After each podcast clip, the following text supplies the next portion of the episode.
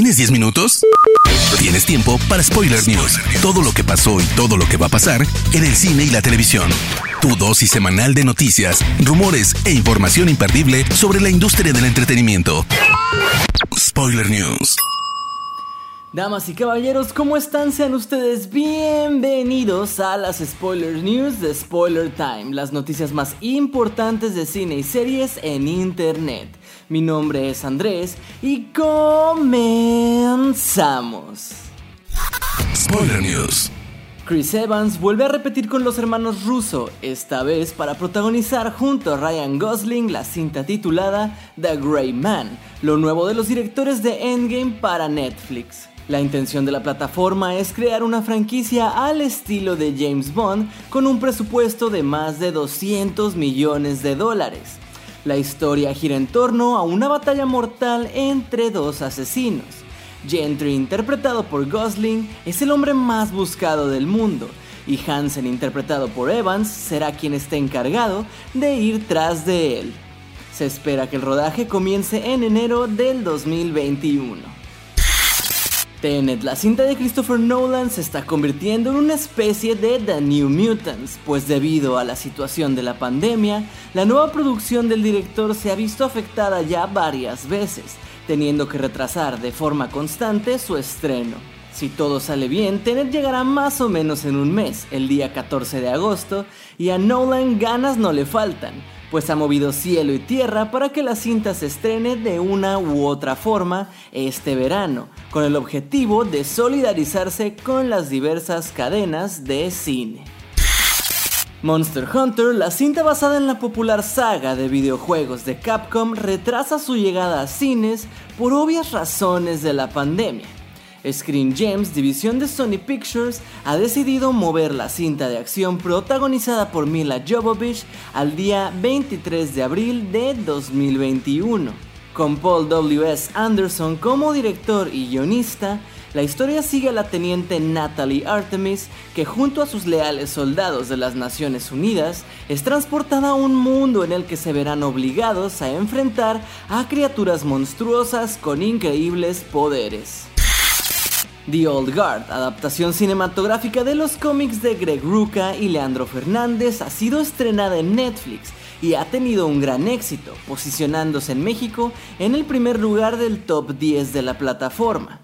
El filme cuenta la historia de Andy, interpretada por Charlize Theron, quien lidera un grupo de mercenarios inmortales. Ahora la directora Gina Prince by the Wood ha mencionado que hay varias narrativas sólidas que abordan nuevos problemas y presentan nuevos villanos, por lo que hay un buen equilibrio en la novela gráfica y hay tela de dónde cortar para una secuela. Si bien Netflix aún no da luz verde a una secuela, la cinta si sigue teniendo mucho éxito, no dudamos que contará con una segunda parte.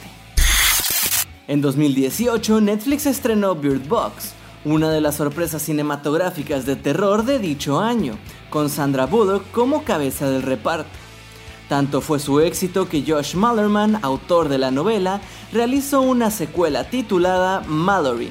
Ahora en entrevista con el medio Inverse, Mallerman ha revelado que si bien no puede hablar mucho del tema, es oficial que ya se está trabajando en una secuela cinematográfica de Bird Box. En el segundo libro se inicia con un salto de 10 años después del final de la primera historia. Se desconoce aún si las secuelas de Netflix y el libro seguirán el mismo camino. Halloween Kills ha estrenado su primer teaser. La cinta que iba a llegar a las salas de cine este mismo año ha retrasado su fecha de estreno al 15 de octubre de 2021 en Estados Unidos. La película dirigida por David Gordon Green comienza justo después de los acontecimientos de su predecesora y el adelanto da una insinuación de cómo podría haber sobrevivido el terrible Michael Myers. Stephen King sigue siendo el autor de terror por excelencia cuyas novelas siempre son adaptadas al cine o a la televisión. Ahora le toca el turno a If It Bleeds, una compilación de cuatro relatos de los cuales tres tendrán su propia cinta. Rat será dirigida, producida y protagonizada por Ben Stiller, que dará vida a un escritor desesperado que tendrá que enfrentar el lado más oscuro de la ambición humana al hacer un trato con una rata para liberarse del bloqueo escritor. The Life of Shock será dirigida por Darren Aronofsky, director de Mother, y sigue la historia de Charles Kans, cuya vida está segmentada en varios episodios sobrenaturales. Por último, Ryan Murphy, productor de American Horror Story y Glee, une fuerzas con Netflix y Blumhouse para producir y adaptar Mr. Harrigan's Phone. La historia sigue la amistad de dos personas con mucha diferencia de edad, que consiguen comunicarse desde el más allá gracias al primer iPhone del personaje que muere. Spoiler News. Nos pasamos a las noticias de series y les cuento que la segunda entrega de The Voice llega a Prime Video el próximo 4 de septiembre y ya tenemos un avance más completo de lo que vamos a ver en esta nueva temporada. Vemos mucho a Billy Butcher interpretado por Carl Urban y a Homelander interpretado por Anthony Starr.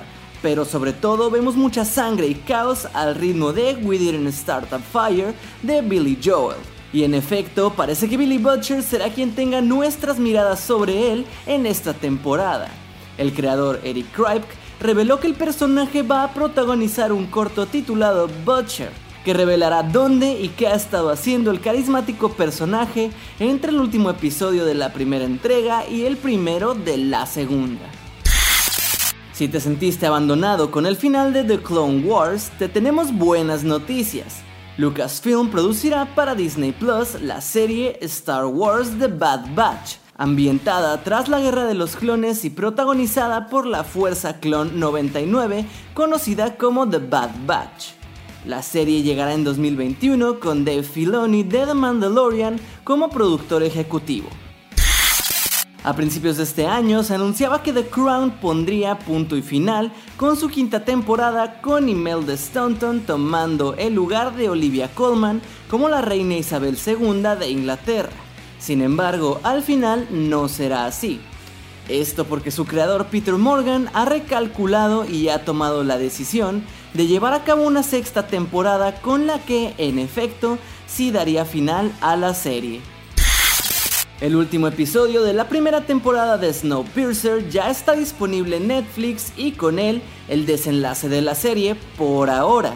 El título ha sido renovado por una segunda entrega y el primer adelanto de los nuevos episodios ya está disponible. El teaser revela la misteriosa identidad de uno de los protagonistas de la historia que se ha incorporado de último momento. La temporada 2 de la serie regresará con su reparto conformado por Jennifer Connelly, David Diggs, Alison Wright y Lena Hall, pero además se sumará Sean Bean, conocido por su papel de Ned Stark en Game of Thrones. El número 193 de la serie de cómics de The Walking Dead puso punto y final a la historia. Entonces, ¿qué destino le depara a la serie? Si bien Robert Kirkman, creador de los cómics y de la serie, fue el encargado de escribir este desenlace, no le cierra las puertas al formato televisivo y tiene una idea muy clara de por dónde quiere continuar la trama en la pantalla chica. Durante una reciente entrevista, Kirkman mencionó que hay mucha historia implícita en el número final, y que si el show llega hasta ese punto, si se toma la decisión de continuar, le emocionaría mucho explorar más a fondo las historias de algunos personajes como Eugene y Michonne, y más cosas con las que se podría haber hecho más dentro de la serie. Spoiler News. Hermoso público, esas fueron las últimas y más importantes noticias de cine y series de la semana. No se olviden de seguir a Spoiler Time en todas nuestras redes sociales. A mí personalmente me pueden encontrar como Andrés Addiction y no me queda más que agradecerles y nos escuchamos en el próximo Spoiler News. Chao. Termina Spoiler News y comienzas la semana informado. Te esperamos el próximo lunes a primera hora para ponerte al día en menos de 10 minutos. Spoiler News.